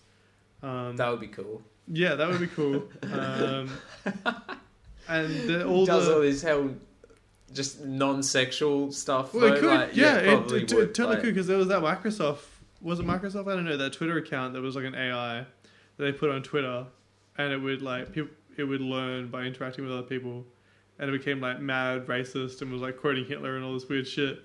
That's funny. People fucked it up. Like people are bad people. Like people are bad. The Terminator was right. Everyone should die. no, But- that's not no, that's that- not true. no, but know. that thing about like how it became racist and all that, like that's just a really heartwarming example of the future being really exciting. Like Yeah. as as much as we focus on dystopia and like worry about capitalism and Yeah. like totalitarianism and stuff like that, like Yeah. most people our age, I guess yeah. um, at least like there's ample room for satire and like as sad as it is memes like Oh yeah, I think because like just so much like because like technology and just you know the um, exponential increase of everything yeah. there's more entertainment like Yeah. there's entertainment in everything that's like because there's so much stuff happening and going on and e- everything's a meme everyone's a celebrity you know Yeah, all this well, Elon Musk shit yeah, yeah. That's pretty wild as well. I think we should talk about that in a little bit. But um, it was they were talking about on Chapo. Um, the like the internet is sort of just like this like misery hate box that you put all your misery and hate into, and you see other people's misery and hate, and that's like a satisfactory thing. You see it, and you're like, oh, okay, good. You know what I mean? Like, so like, Do you think that? I think that like more than anything, the internet is like a bit of like a shithole. Like it can kind of be like It's changed a lot though. Like since it, like yeah, it's you know, it's owned more, by Yeah, corporations. well, that, and- yeah, it didn't used to be so centralized with just like now everyone they basically go to like five web pages max like most of the for most yeah, of the yeah, internet. that's true. Right. I think um, the utopian sort of idea of was it the Electronic Foundation Frontier or something? There was like Frontier found uh something like I that, need right? to reread it was book the guy from um, the Grateful Dead or some connection to the Grateful Dead. I'm pretty sure. Well, it's a, I need to reread the book so I can actually reference stuff, but Yeah. like the book details how you had the hippies Yeah. and obviously the Grateful And you Dead had like the super- like, were- mathematicians and all that sort of weird yeah, well, shit. the Grateful Dead were like they almost seem they're like a comedy, like they're like a satirical product of the Yeah. most like cliche, Yeah. like drug taking kind of like stoner, like Silicon Like Valley psychonaut hippie, like of- faux psych band. Yeah. Like even though I don't know of- if they banded acid themselves, but they'll they'll think they it's right? like yeah, the idiots of today. yeah, Harshest words like King Gizzard of the Lizard Wizard or Yeah. Tame Impala, they are the Grateful Dead. yeah, yeah. It's true. I think it's true, and they're just as It's- popular. it's Just like as, the- just as popular. The perfect like pop band for today. Like, yeah, yeah. Well, I think I read this really With the interesting. facade of being psych rock, but Yeah, it's like pop psych rock. Yeah, yeah, exactly. I think um, you know, like people like Doug Douglas Rushkoff and people like that have like sort of the same sort of like um,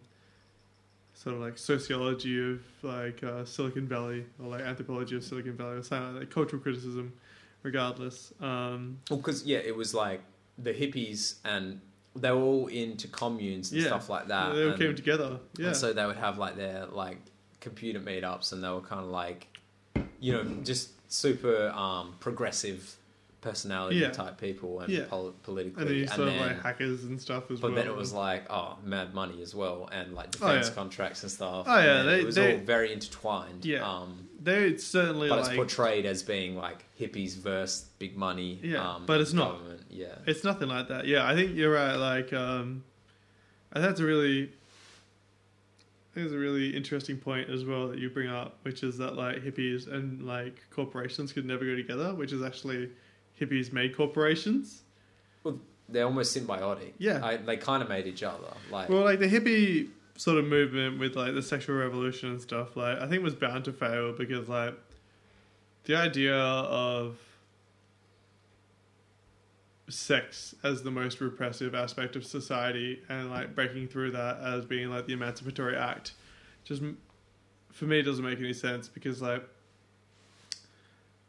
sex isn't the only thing that's repressed or like sublimated like there's not it's not just sex you know and it becomes a decadent thing and there's sort of I think it was Mark Fisher that said that they became like like the hysterical demands of like a American patriarchal figure that wasn't there.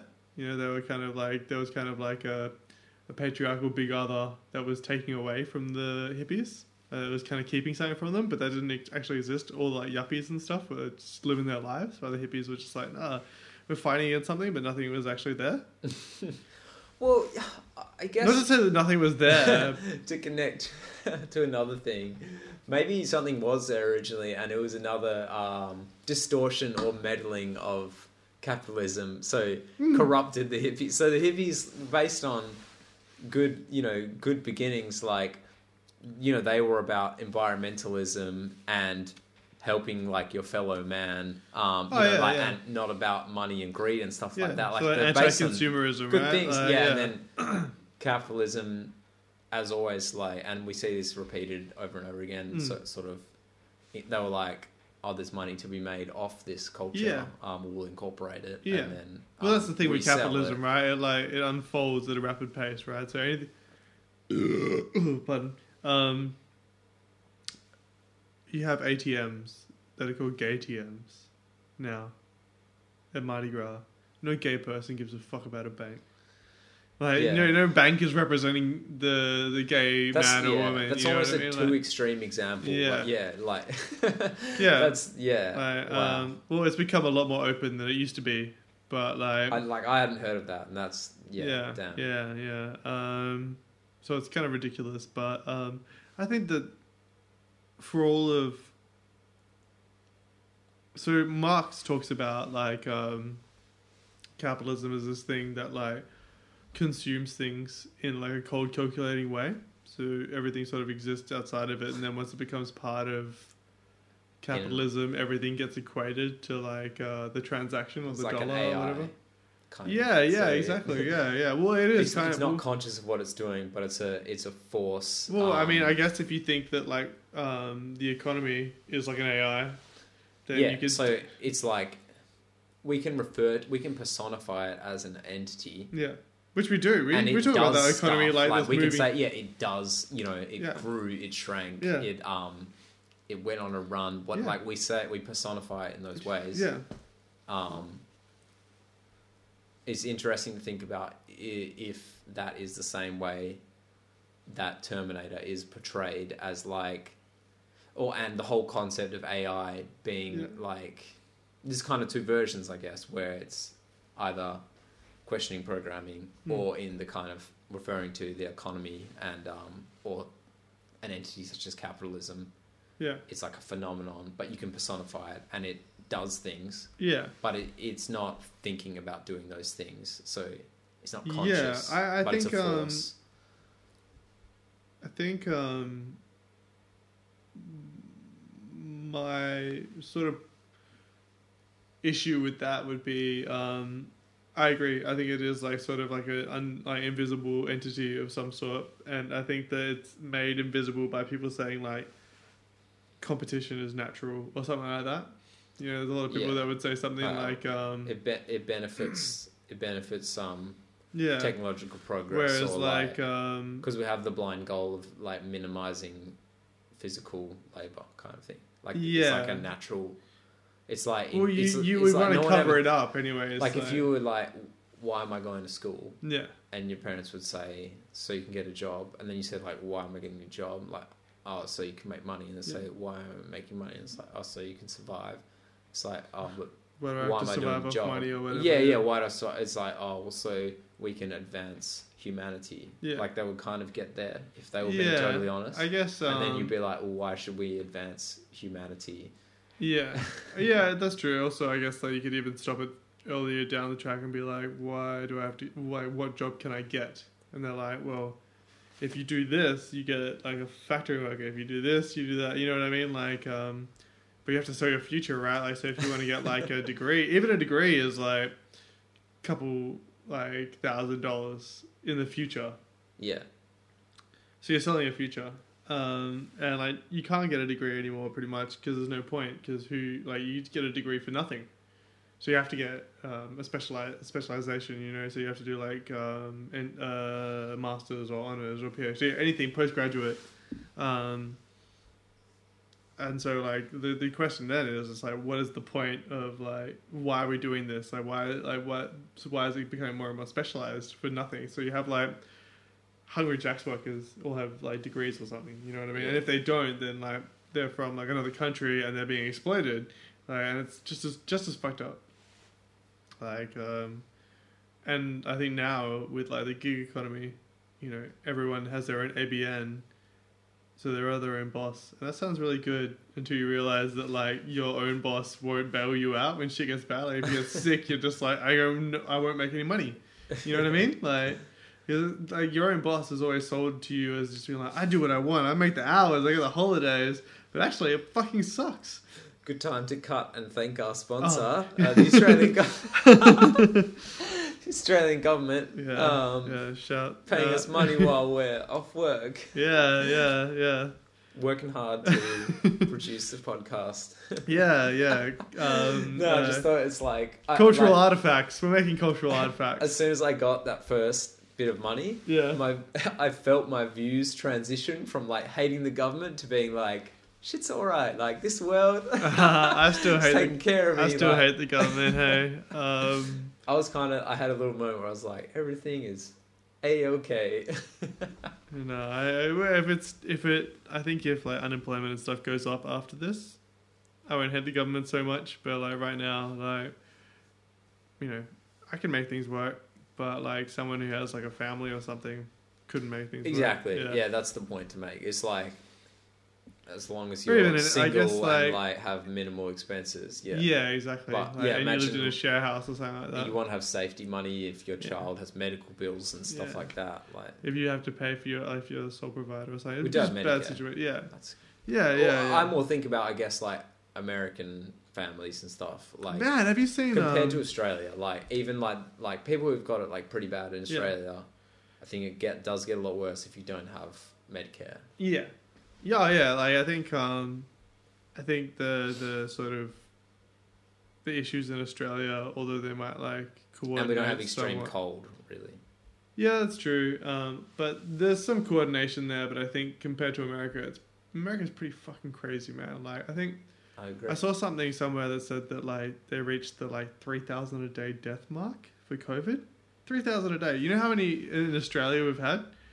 Uh, just under hundred yeah, the entire time. sixty something. Well, I know. I think it's like, I think it's like ninety-seven. okay. Like it's just under hundred. Yeah, but I mean, there's no point even us going into the topic of even like mentioning statistics to do with COVID because it's Yeah. all it's Yeah. all so debated right now from all sides. Yeah, that's true. Like,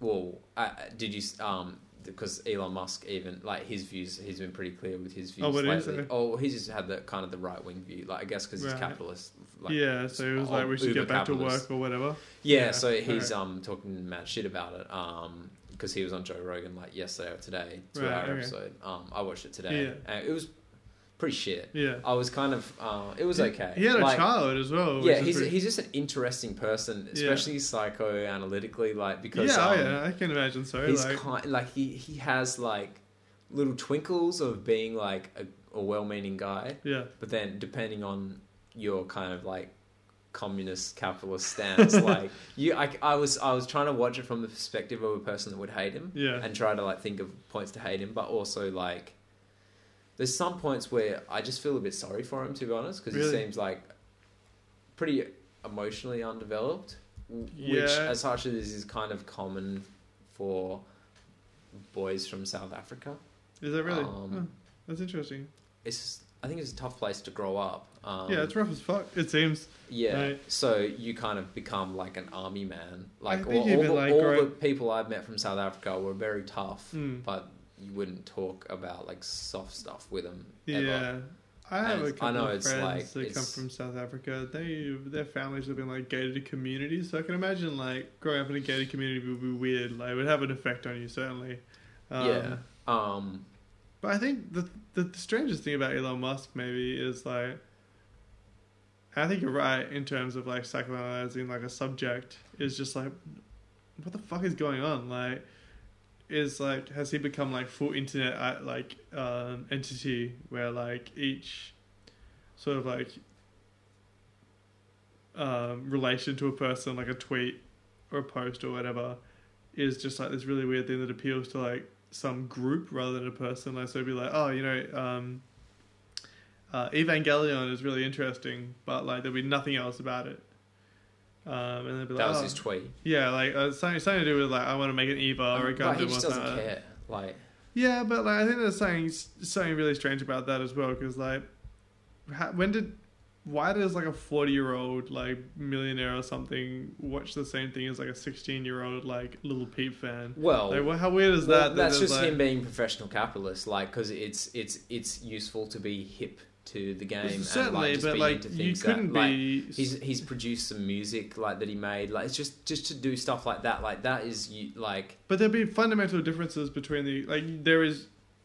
I think that there would be total difference between the difference between a forty year old watching something and a sixteen year old watching something. So there's no way that he can make, uh, like unless like he says something like this is good, which is just so innocuous that everyone's like yes or no.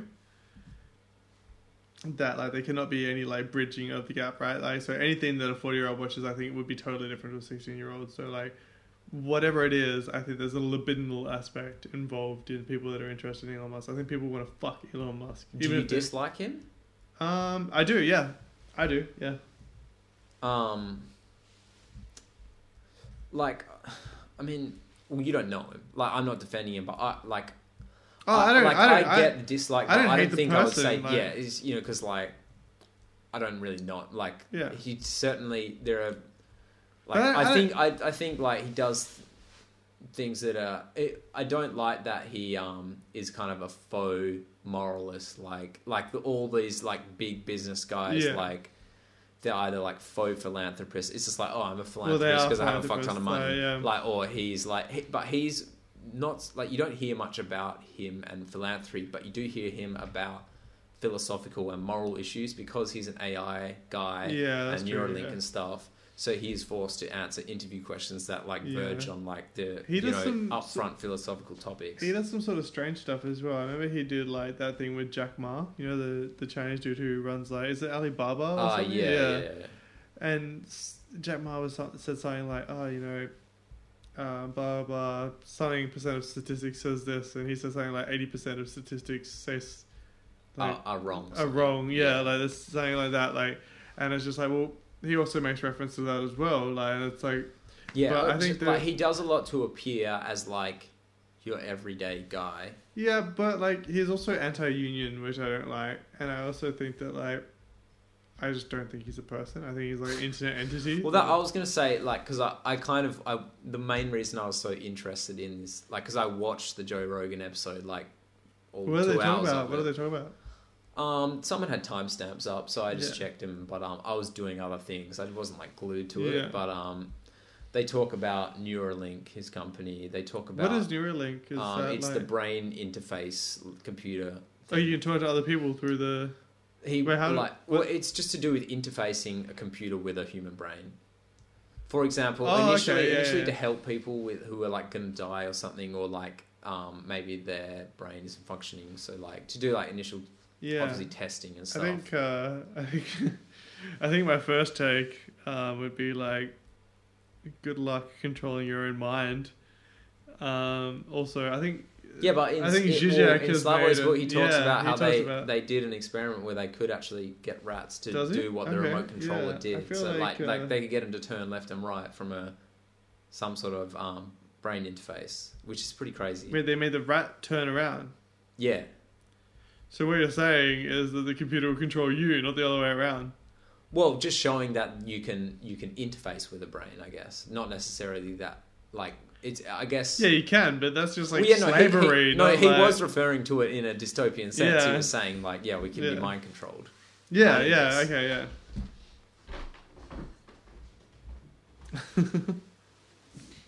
Are you going to the bathroom? All right.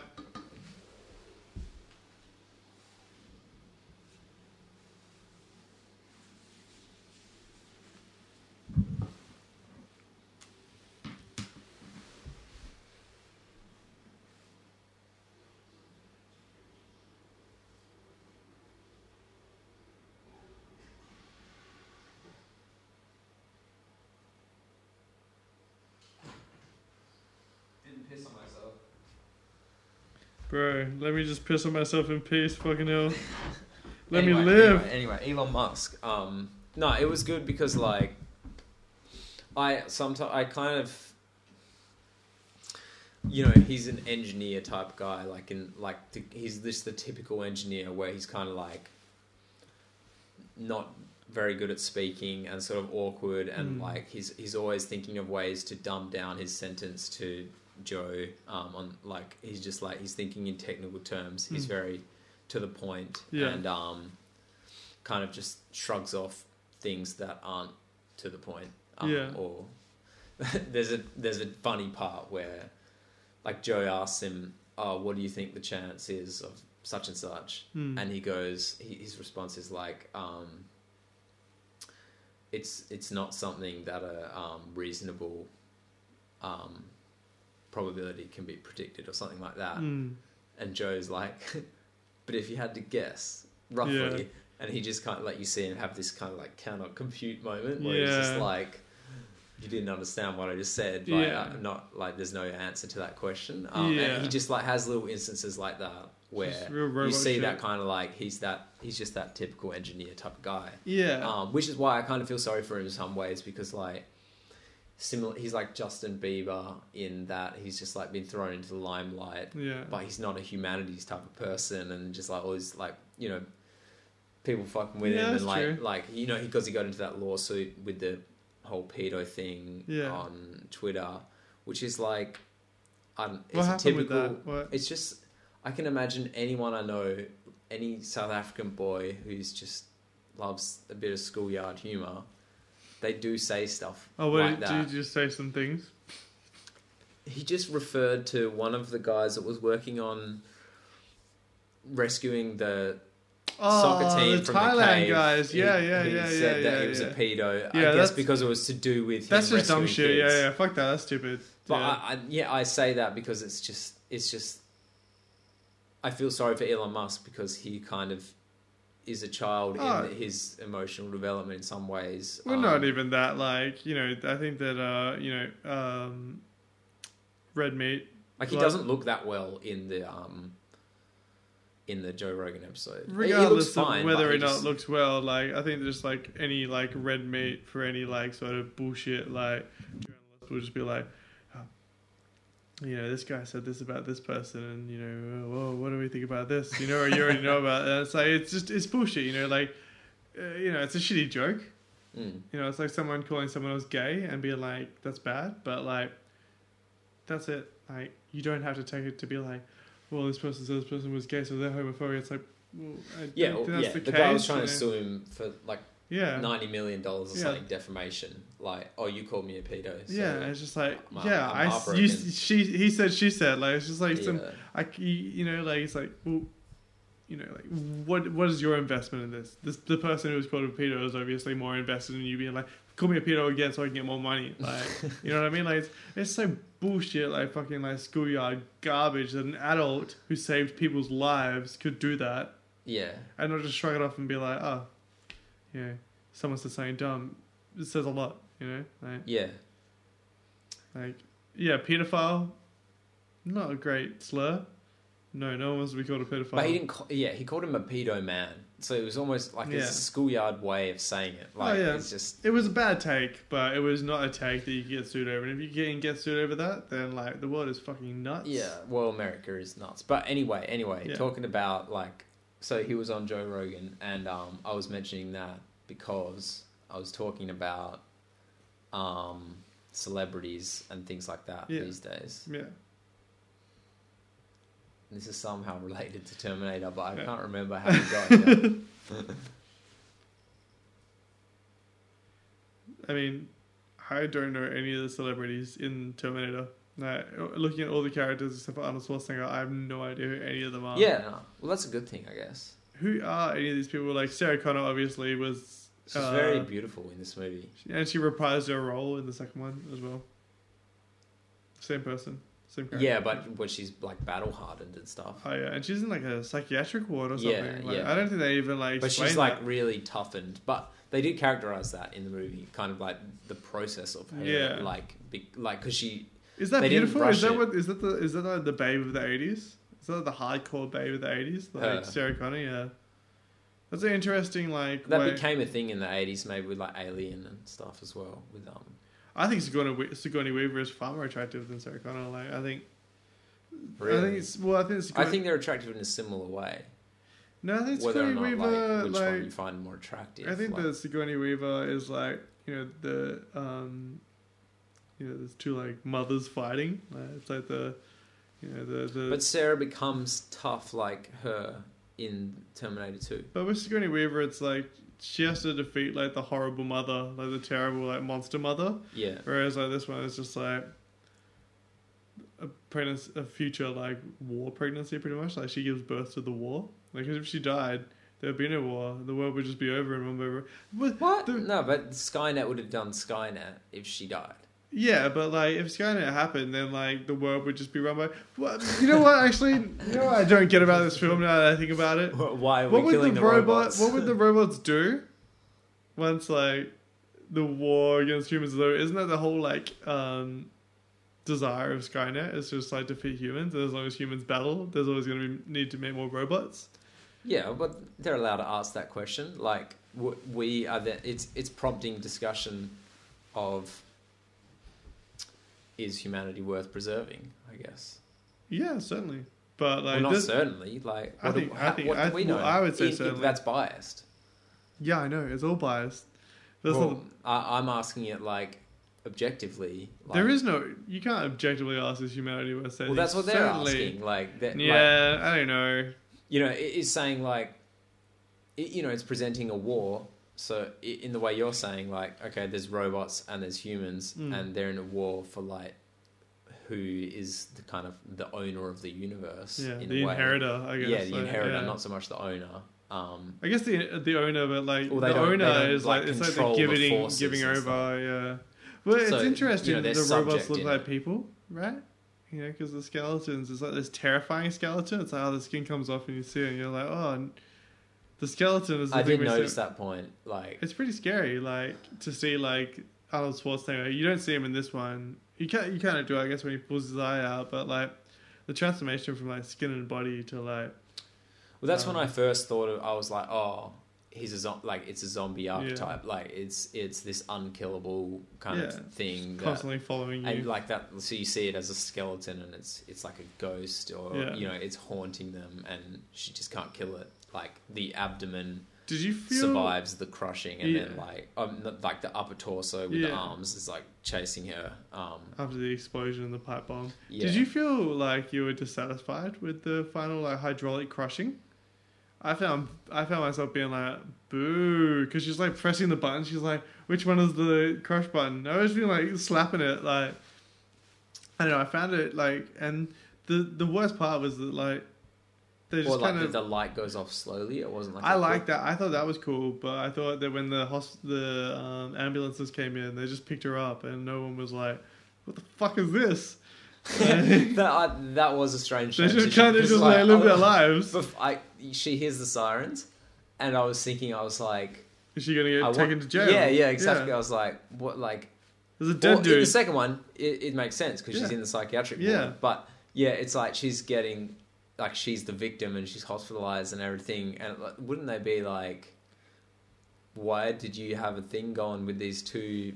friggin' like robots like Yeah. what's gone like Yeah, you must be involved somehow and, and they're not you know they're gonna never gonna believe that time travel was the cause yeah, of the, well, they like, didn't believe it when the guy when they were at the prison station and everyone was watching the video, being like, "Ha, this guy thinks that robots are going to defeat the Earth." So what the fuck would they believe? I don't know. Like, and they let her go. Obviously, she's driving to Mexico, yeah. and the strangest thing about her driving to Mes- Mexico is the in the background. I guess in the foreground. Wait, but actually, didn't you say earlier that you hate pointing out the, the plot holes? I do, but I, I like this because I don't like this.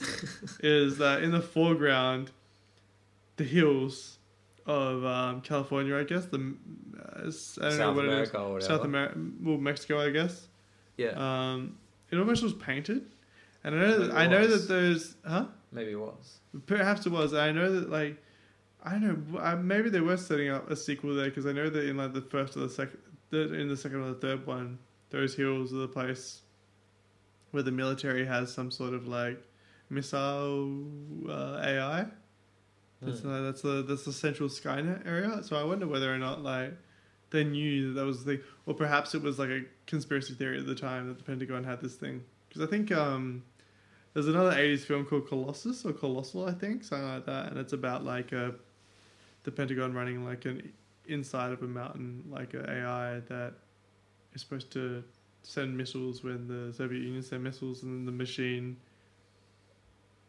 it can speak every language. And Oh, crea- you, mean um, I don't know it creates its own war like games. no, it's like War Games, but it's called Oh. Colossus or something like that. It's just Oh. very similar, and like the machine, the AI that runs it creates its own language that it talks to the Soviet AI together, and they talk to each other, and there's the same problem as well. It's pretty good. Like, so I think that people were worried that they couldn't like. This is all very Cold War shit, like this robot sort of stuff and like technology. Yeah, Yeah, and yeah, and I guess like anti-communist propaganda. yeah. I didn't know how anti-communist this was though. I guess it was anti-communist. not Terminator. Yeah. I guess it was anti-communist in the way that like it was stopping you from enjoying the dance clubs and getting fucked while listening to the latest 80. That was weird, right? The sex scene with the um the housemates where like the dude came in and they were having sex and he like turned up the Walkman. on she her, loves like- her music. Yeah. I know, but I was just like, what? What is Yeah, I this? thought they were going to take that somewhere further. I Yeah. guess it was just an element so that did she get snuck up on by? yeah. Uh, I guess it Yeah, was he just, it gets was like a up plot on, device. and he yeah. she doesn't know that he gets killed before she gets killed. But I just thought, cranked up. Yeah, but there was a lot of there was m- like more than necessary kind of. Well, I just thought it lead was- up to that moment. I just thought like- that it was like an advertising play. I just thought it was like, oh, Sony For a new Walkman. Yeah, Oh, it could be. Yeah, like you know, it's like it's cool, could have been for but sure. it's also kind of like a maybe it's a, um, a an ancestor or a predecessor of the Terminator. They're just like, look at this thing that's taking over your life. You don't even fuck by listening to human sounds anymore. You know what I mean? Like you listen to like, um, wake me up before you go, where you have sex. That's the ultimate pleasure, really, is right? Like to like have sex with somebody and not ha- like not have to be a like sexual partner. You're just like enjoying yourself as the thing that has sex. but she's still missing the sound. Yeah, but she's also kind of just lying there listening to the music while she gets railed. Oh, right? is she? Okay, yeah. okay. I didn't see. I Yeah. didn't really pay that And, much attention. you know, you could take it to the other side as well and just say, that's the ultimate like, like patriarchal subject or something. But yeah, I don't know. It's interesting. I think we're reaching the end. Oh, we're reaching the end. Okay. Unless there's anything else you No, want to I, say. what time is it? I don't know, but we've done good. Oh wow. Okay, yeah, we've been doing for a bit. Final thoughts? My final thoughts are: this film fucking sucks, but I was hell happy to watch it. Like I really, really enjoyed myself. Like I think it was. I think I'm. Yeah, I would definitely rate it What was our rating system? Was it? We, We were rating it. We were rating it based on the films we've already seen. Oh, that's right. Yeah, so I think this is lower than Soylent Green. like, I think this is a bad film. Like, I don't think I will watch it again. I agree. Like less rewatch value than Soylent Green. But And, how- like say okay, if I was, here's the way to put it. If um, I could give advice to me at a younger age, Yeah. and I could only watch a limited number of films, and I had to choose, can I watch Soylent or Terminator? Hmm. Never get to see the other one. I would choose Soylent Green. I think. What a bad decision to be made. They're both fucking garbage. Yeah, but you'll learn more. There's more. There's more to like. I think there's Yeah, more I just to strike your uh, yeah. imagination. yeah. Soylent, Soylent Green. Green is very adult, I think, compared to Terminator. But um, to a certain degree, it seems. But um, yeah, I don't know. I think um, in terms of like straight up enjoyment, I would put this as the top because you don't. You could just sit back and watch this, and It was an like- easy watch. Yeah, it was the most easy watch out of all these things. But I reckon, in terms of its like actual like quality, I guess it's filming quality. Eh, all of it is just the bottom. Like, so it occupies the two best spots ever. Right? It's a ten and zero at the same time. I feel like it wouldn't have benefited from having a good soundtrack because it just wouldn't have matched the, what you're Yeah. seeing on the screen. Yeah, yeah, yeah. I, It's like and even you need a good story for a good soundtrack, otherwise you're sort of polishing a turd. So Yeah, like a, yeah. a film Well, is even- primarily, you know, it starts from the story. even thinking about Terminator 2, where like Arnold Schwarzenegger is like, I want your clothes. I didn't realize that he did that in the first one again, so he kind of just does exactly the same thing in the second one. And he just tries on the clothes at yeah, the time. exact same like- thing. Yeah. Uh, but I think I remember the second one, he kind of dresses like a biker, and that's kind of cool at that time, whereas like him dressed as like an 80s sort of like punk, very uncool. Like he looks very uncool in this film. Well, I think they did that on purpose. To make like he looks kind of daggy, like he looks like a dad in like trying to wear like a Yeah, young kid's clothes. But I think, I think it's still a bad take. You know, like I think I think he should look kind of badass. Like I think he should look kind of terrifying. Whereas now, in that one, like, you know, the guy it does like, have like the leather jacket thing, kind of. yeah, like, but even at like the gun store when the guy's like, you know, actually, you know, I want to yeah, like he looks like, but ma- I think it's purposeful because he's comical, but yet he's massive and Yeah. like imposing. Yeah, that's true. I mean, at the gun store, the weirdest thing about the gun store scene is like he, the gun store like owner is just like, wow, you know a lot about guns, and doesn't expect to be killed. Like, imagine like going to the gun store. Yeah, but that seems like. Is uh-huh. that just I like normal saying- American it, it stuff? just seemed like maybe it. We don't know. that might be a normal American. Yeah, I was just thinking. I was like, how funny is it that this is just gun store banter? Like Yeah. they're just like. Where th- they, and they kind of always lead the conversation to a self defense point Yeah. of view, where that like, damn, that's a lot of guns. Like Yeah. you can protect a lot of people. yeah, yeah, exactly. It's like, oh, this is a really good gun for protection. But- you want to get three of them? Like, how many people are you planning on killing? yeah, yeah, exactly. Like, yeah, I don't know, like being a gun store and it must be crazy. But anyways, yeah. So there you go, zero and ten at the same time. Yeah, okay. I'm yeah, I'm pretty much in agreement with that. I don't have much much more to say. I think we more than covered it. It's always like, this.